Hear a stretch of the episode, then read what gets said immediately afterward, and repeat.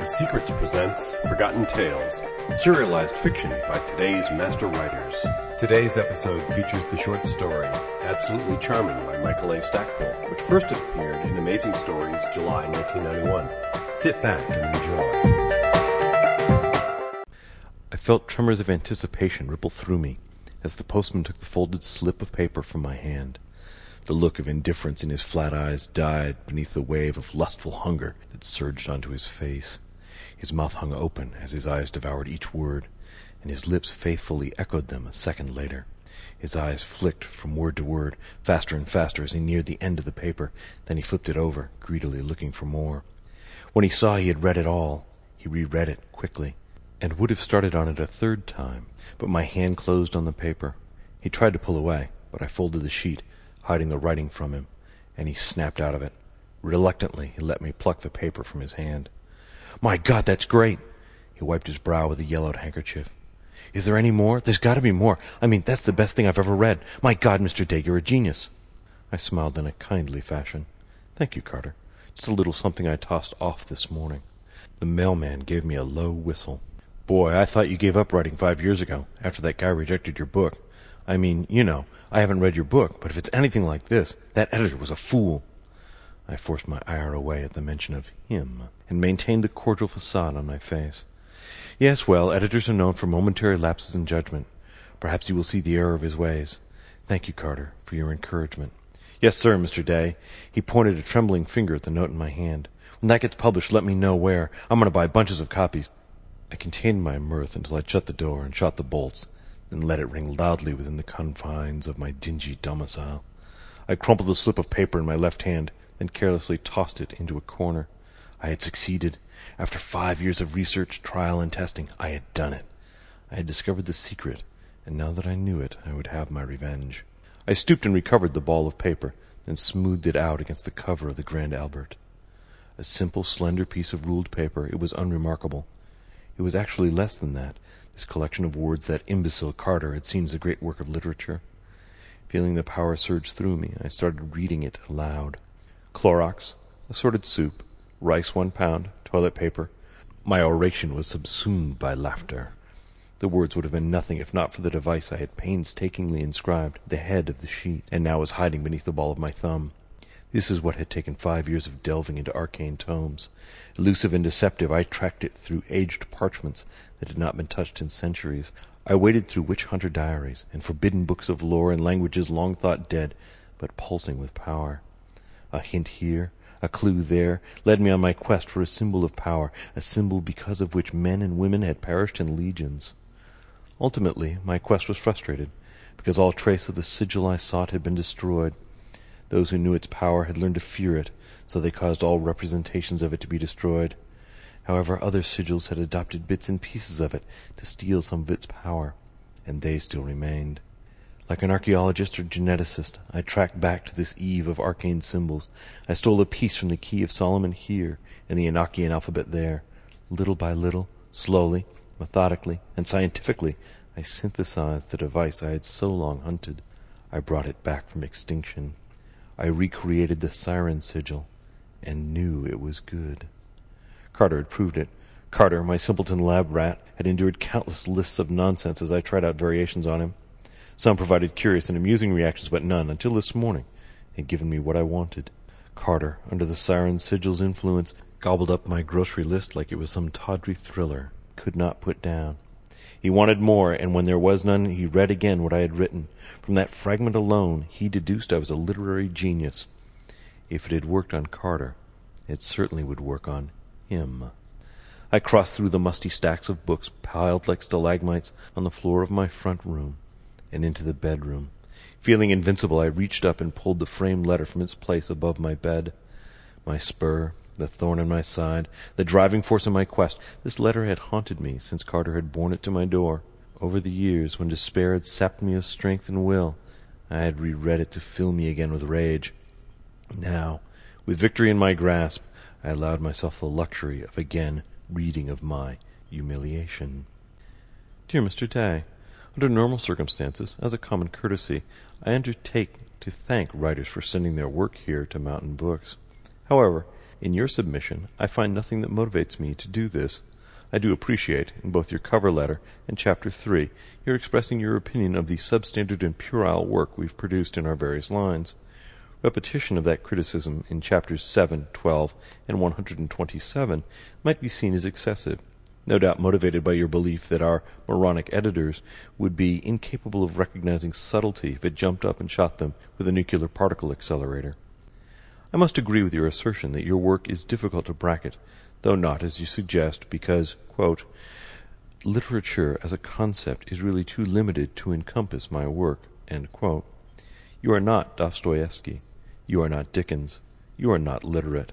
The novel you have submitted to us is useful only as a dictionary of mercilessly overworked cliches. I would call your characters cardboard, but I am not of a mind to insult cardboard. Elizabeth Taylor's entire wardrobe is less purple than your prose. The suspension of disbelief necessary to accept your tale is only exceeded by that which is required to believe we would actually consider publishing this work. If fifty thousand chimps, banging away on typewriters for years, could produce Shakespeare, I would guess that fifty thousand Hiram Days, banging away on typewriters, could produce an almost publishable come quick novel. I truly hope this is the only novel you have attempted. If not, I fear your home could be classed as a toxic waste dump by the EPA. You should be reported to the Surgeon General for sending this work out without a warning label, and were the Nuremberg court still in session, I would report you for human rights violation for producing this work. If, by some twisted piece of logic, of which you are most assuredly capable, you do not understand that I suggest you cease and desist all writing, please do not consider Mountain Books a possible market for your work. The same goes for any and all relatives you have. May you live in interesting times. Signed, Gordon Cobb, editor in chief. I flung the frame away from me, and it smashed against the wall. Chuckling to myself, I reached up to my highest shelf and pulled down the box containing my manuscript. Lovingly, I blew the half decade's accumulation of dust from its lid. Setting the box down on the bed, I opened it and pulled the 600 page manuscript forth. Clutching it to my breast, I headed back to my work table. Love's chainsaw caress would finally see print. I resisted the temptation to paint the siren sigil on the cover page. That page was superfluous and likely would not be copied were the manuscript duplicated within the publishing company. Also, I assumed that were the sigil to exert its influence in the mailroom, it would take forever for my manuscript to reach his hand. I turned to the first page, and in the wasted white space at the head of the preface, I set to work. Dipping my narrow brush in the bottle of black ink, I started to draw the siren sigil. With serpentine forms, I created the lozenge device that encompassed the whole of the design and empowered it. Near the top, I then added the triskel vortex that would draw the reader down into the work. Light shading and twists through the lines hinted at seductive feminine curves, and the womb warmth we all distantly remember and crave. This urged the reader on, and reassured him that no matter what else he had read, nothing could be more right or perfect than what he was about to experience. Strong, quick tentacles laced down from that and intertwined in a morass of Celtic knotwork. This firmly placed my work as part of reality and suffused the reader with the knowledge that he was capable of adjudicating what was art and what was not. Clearly, in the reader's mind, my work deserved exaltation as the highest form of human endeavor in the world of literature and all of art. Finished, I resisted the trap of wanting to admire my own work. I had slipped an index card over the first half of the design as I worked on the second. I knew that, had I allowed myself to succumb to temptation, I would have read through my book again and again until I fainted from starvation, or something sufficiently distracting tore me away from the manuscript.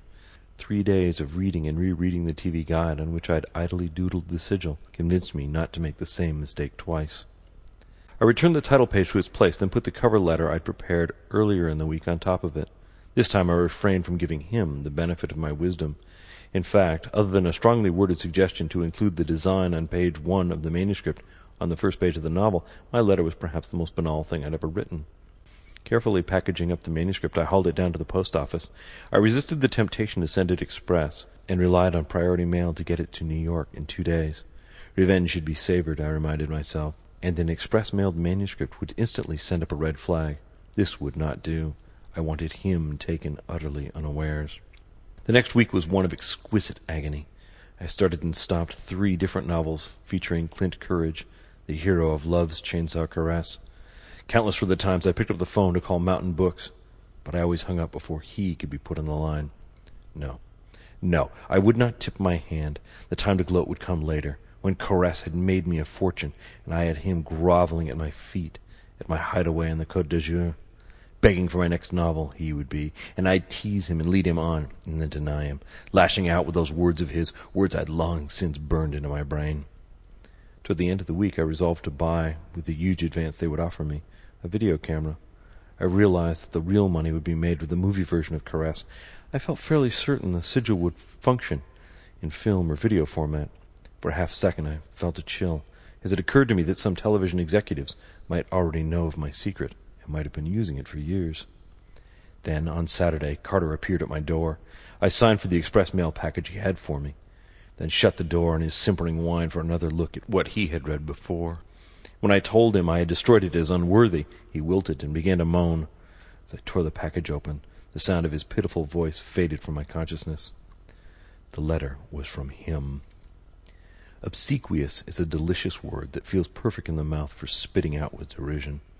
To describe his letter as obsequious, however, would be to describe the sun as a photon, or an ocean as a molecule.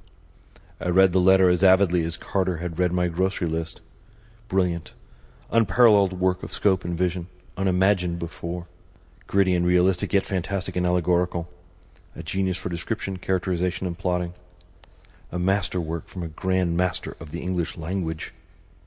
Yes, yes, he had said everything I expected and more. I'd sunk the hook in and gotten him. He said he was rushing the book into production and assumed I would find the enclosed contract satisfactory. Sign both, put them in the SASE, send them, and we'll be in business. He closed with, Until I read your book, I had been an atheist. Reading your work has convinced me that God does exist, and he has smiled upon you. My own laughter ringing in my ears, I sat at my desk and looked at the contract. The author warrants, yes, standard boilerplate. I hitched as I came to the clause in which Mountain Books retained all serial rights to the work, but I let that slide. Whatever paltry sum they could get from a mere excerpt would be insignificant compared to the fortune the novel would make me. Publishing excerpts from the novel would be advertising as far as I was concerned, so I could see throwing them a bone and letting them keep the money they got for it. On I read, faster and faster. The legalese flew past, seeking to entangle me in copious clauses, but I sorted them through. Then I hit another rough spot. No advance for the book, and another. Royalties of one ten thousandth of a percent of the cover. Due once a century, on the 29th of February. Further and further I raced through the contract. Outrage upon outrage was heaped upon me and my novel.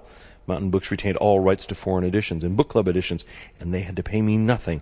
They demanded exclusivity from me, with a new novel coming every three months as long as I lived. I would move to New York and live in their building and write for them. And then, when I perished, they wanted the right to farm my work out to any hack willing to work beneath my name. My jaw dropped in utter disbelief. Here Gordon Cobb, he, had proclaimed my work akin to that of something penned by God, and yet some grasping flunky in his legal department sought to deprive me of my due some little empire building munchkin with a sheepskin from the South Bayou College of Law and Cosmetology, no doubt.